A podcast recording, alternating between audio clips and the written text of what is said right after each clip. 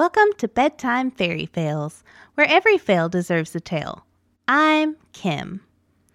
In tonight's episode, both stories are from my own personal campaign. Can a bard, a gnome, and a 20 foot cube of bees vanquish an entire clan of orcs? You're about to find out. This is Believe in Yourself.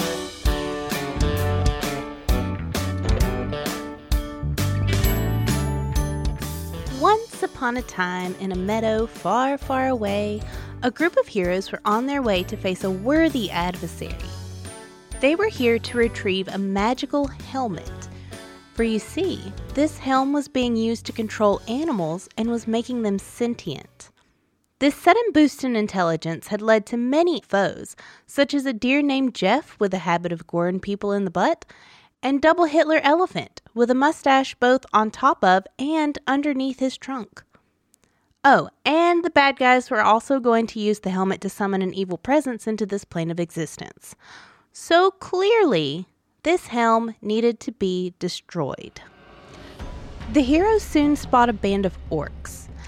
They seem to all be dancing and drinking around the fire. The heroes quickly realize this must be the place they've been looking for. They knew someone would be their summoning helmet guy, but a heads up that it would be an army of orcs would have been nice. The heroes are vastly outnumbered and are about to face possibly the most difficult fight of their lives. It's clear that if there is some master plan to all things in this particular universe, this was set up to be a very tough battle. The party discusses their options, which weren't many. They're in a meadow with no cover, so sneaking isn't an option. Charging straight in would surely lead to certain death. Suddenly, the bard speaks up. Hey guys, I have an idea. How about I summon a 20 foot cube of bees? The party deliberates. Could this work? It might just be enough to scare them off. And if they can get them to leave, they can save their health and strength for the big baddie with the helmet. This could be the advantage they need to secure their victory. As long as they can snag at least one orc to describe the summoning ritual for Helmet Guy, this could be their way out of an extra fight. But what's a few bees to a giant party of orcs? No, they needed more. Something to go with the bees, I've got it. exclaims the bard. I'll disguise myself as a giant bee and become the bee god. There's only one problem with this plan. The bard doesn't speak orc. Suddenly, a tiny voice chimes in. It's Gnome MacDonald, the party's ranger. This wasn't the gnome's real name, but after he told the party he came from a farm, he was dubbed as such, and no one to this day remembers his actual name. I can speak orc. The gnome said proudly. A plan was quickly formulated. The bard would conjure a 20 foot cube of bees. He would then disguise himself as a giant bee god and hide Gnome MacDonald on his back between his wings. Gnome MacDonald would do all the talking, and it was foolproof. The rest of the party stays back and waits while they watch this majestic bee god march forward with this tiny hidden gnome on his back and a 20 foot cube of bees leading the way. At first, the orcs are just confused. The leader comes forward to ask who he is. I'm the great and powerful bee god.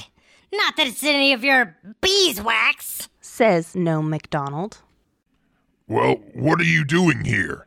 inquires the leader. We saw the campfire and we thought we would see what all the buzz is about. You having a party or what? I mean, it's not really a party per se. It's more of a magical ritual to summon Helmet Guy so we can bring our Dark Lord into this dimension so he can enslave the entire planet. Says the leader. Cool, cool. Uh, so can I hang or. Says the gnome.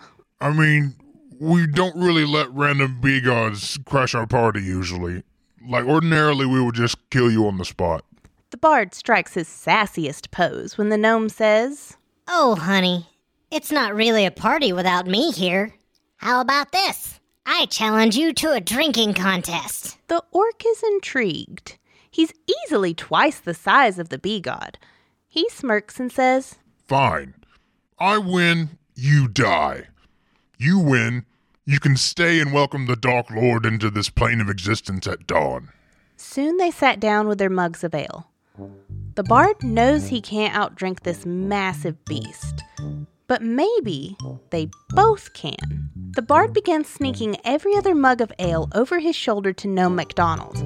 They successfully do this without being caught for a good four or five ales, but eventually the orc notices. Hey, you can't. That's cheating. You're pouring it out. Gnome MacDonald drunkenly apologizes while simultaneously realizing pouring it out would have been a way better idea than sharing drinks. After three more ales, the orc is absolutely trashed. The pair see their opportunity. Look, man, Gnome MacDonald says. you're drunk. It's almost dawn. You're in no condition to be doing a ritual. Just let me do it, man. I'm not nearly as drunk as you. Just tell me what to do, and I'll summon this helmet guy so he can bring your Dark Lord into this plane of existence so he can enslave the human race. No, no, no. This is very important work we're doing. There's no way I can just trust you to do it. The gnome replies. Dude, look at your buddies. They're all passed out. You've been puking. Just take care of your clan, man. Call a magical Uber and go home. I got this. Just believe in me. They hold their breath as the orc thinks for a moment. Finally, he pukes. then he says, Okay, okay, yeah, you're right. I'm a clan leader first, Dark Lord Summoner second. I'll get my guys home. Now here's what you do. The orc gives step by step instructions, then takes his clan and heads home. They did it! Thanks to the bard's quick thinking, they managed to get the jump on the Dark Lord and be at full health since they didn't have to fight an entire horde of orcs. The bad guy was vanquished, the helmet was retrieved, and the heroes went on to live happily ever after for at least another week. The end. In this story, we'll be hearing the tale of some cunning heroes who take a page out of the Trojan book, and it alpacas quite the punch. So, without further ado, here is Llama Drama.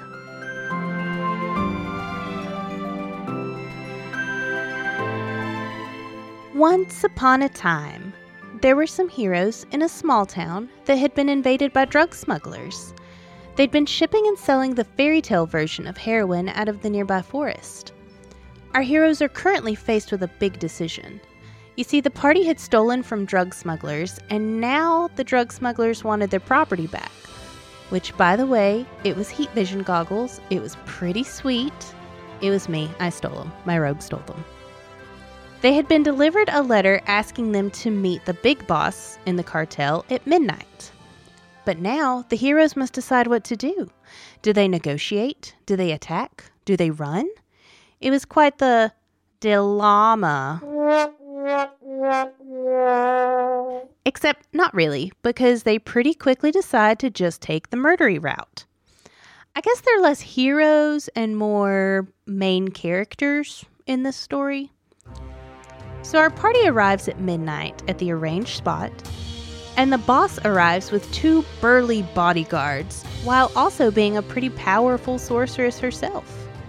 There are fireballs thrown, sword fighting, arrows shot, and actually, it turns out the bad guys were no match for our heroes. It helped that the heroes outnumbered them five to three, and they hid around the corner for ambush. It wasn't a completely fair fight by modern standards. With the boss and the bodyguards dead, the group decides to go ahead and cut off the boss's head and take it with them just in case. But now what? They've killed someone very important to this drug cartel.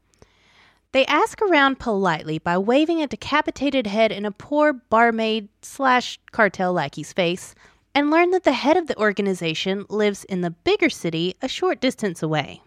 They finish the conversation by offering the barmaid slash lackey better pay and also dental if she and the rest of the members of the town pledge allegiance to our heroes instead of the cartel. The barmaid agrees, as she's had a toothache for several weeks now and could really use that dental, and our heroes begin to devise a plan. How do they get into the city? They know that the cartel leaders there will hear about the murder soon and will be sending agents to murder them right back. They need a way to sneak into the city. Suddenly, one of the heroes chimes in with, Guys, I have an idea. What if we build a llama, but Trojan horse style? The rest of the party seems enthusiastic, and they begin discussing building plans. The barmaid interrupts to let them know that there aren't actually any walls or gates around the city. They can literally just walk right in. They promptly tell her to mind her own 20 foot cube of beeswax and head off to find a more private place to discuss the llama construction, and also probably to find a D&D version of Home Depot. Our heroes immediately get to work. They estimate that the giant llama will probably take approximately one month to construct, as none of them have any carpentry experience whatsoever. They scout out a secluded location near the bigger city We'll call it City 2 for simplicity's sake. And begin construction. They worked day and night constructing this magnificent llama. The sounds of construction could be heard from miles around. This was not something any of the party members stopped to consider, though, despite the whole point of the mission being to lay low. At the end of the month, the llama is finished, and there was much rejoicing. Yay, we did it. The party looks up at this giant llama in all its llama glory, and they feel a deep sense of accomplishment. One of those once in a lifetime feelings that just makes you all warm and fuzzy inside. They decide not to delay. They would sneak into the city the following day. They would kill the leader of the drug cartel, take over as boss, and make hella good money as the new Walter White of D&D. The next day, the party prepares. They gather potions, they hone their weapons, they buy arrows. They're getting ready for the fight of their lives. Then, when evening comes, it's finally time. They start pushing the llama towards the city. But now they have the problem of how to get the llama into the city unseen. Should one person stay out to push? No, one person isn't possibly strong enough for that. Could they tie it to some horses and smack the horses to make them run into the city? No, they had no way of knowing if the horses would go the right direction. This all would have been a lot easier if there were walls and a gate so they could do a ding dong ditch into the llama. But no. They're trying to find a way to sneak this 15 foot wooden llama into an open city without being seen. In the end, they decide to do the old running, push, then jump inside while it's moving and close the door thing. And quickly they get up to a decent speed on the llama. Miraculously, they all make it inside without a single person falling or missing. How they manage that may be the biggest mystery in all of D&D. The llama rolls slowly to a stop. The heroes can hear the hustle and bustle of the crowd around them. Now all they have to do is wait until everyone is asleep and pop out. It's foolproof. Except remember how I said they wouldn't have long before the cartel knew what they had done, but then they spent a month loudly building a giant llama to ride into an unguarded town inside of? Yeah. Within minutes, they hear pounding on the llama's butt. Don't worry, guys, it's not that kind of story. The pounding gets louder and faster, but they don't see anyone opening the door. They look closer and they see the tips of nails popping through the wood. They were being sealed inside their own completely inconspicuous creation. How? How did they know it was them?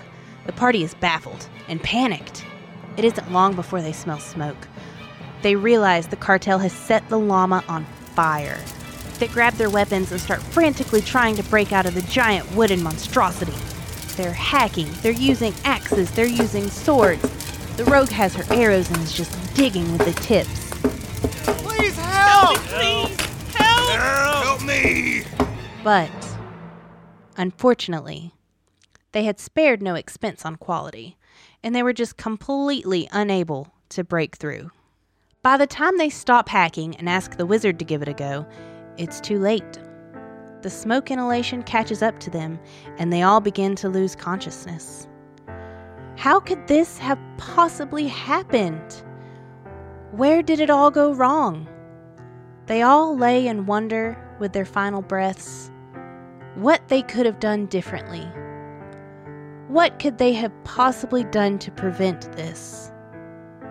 But they never got their answer, and they all died. The end.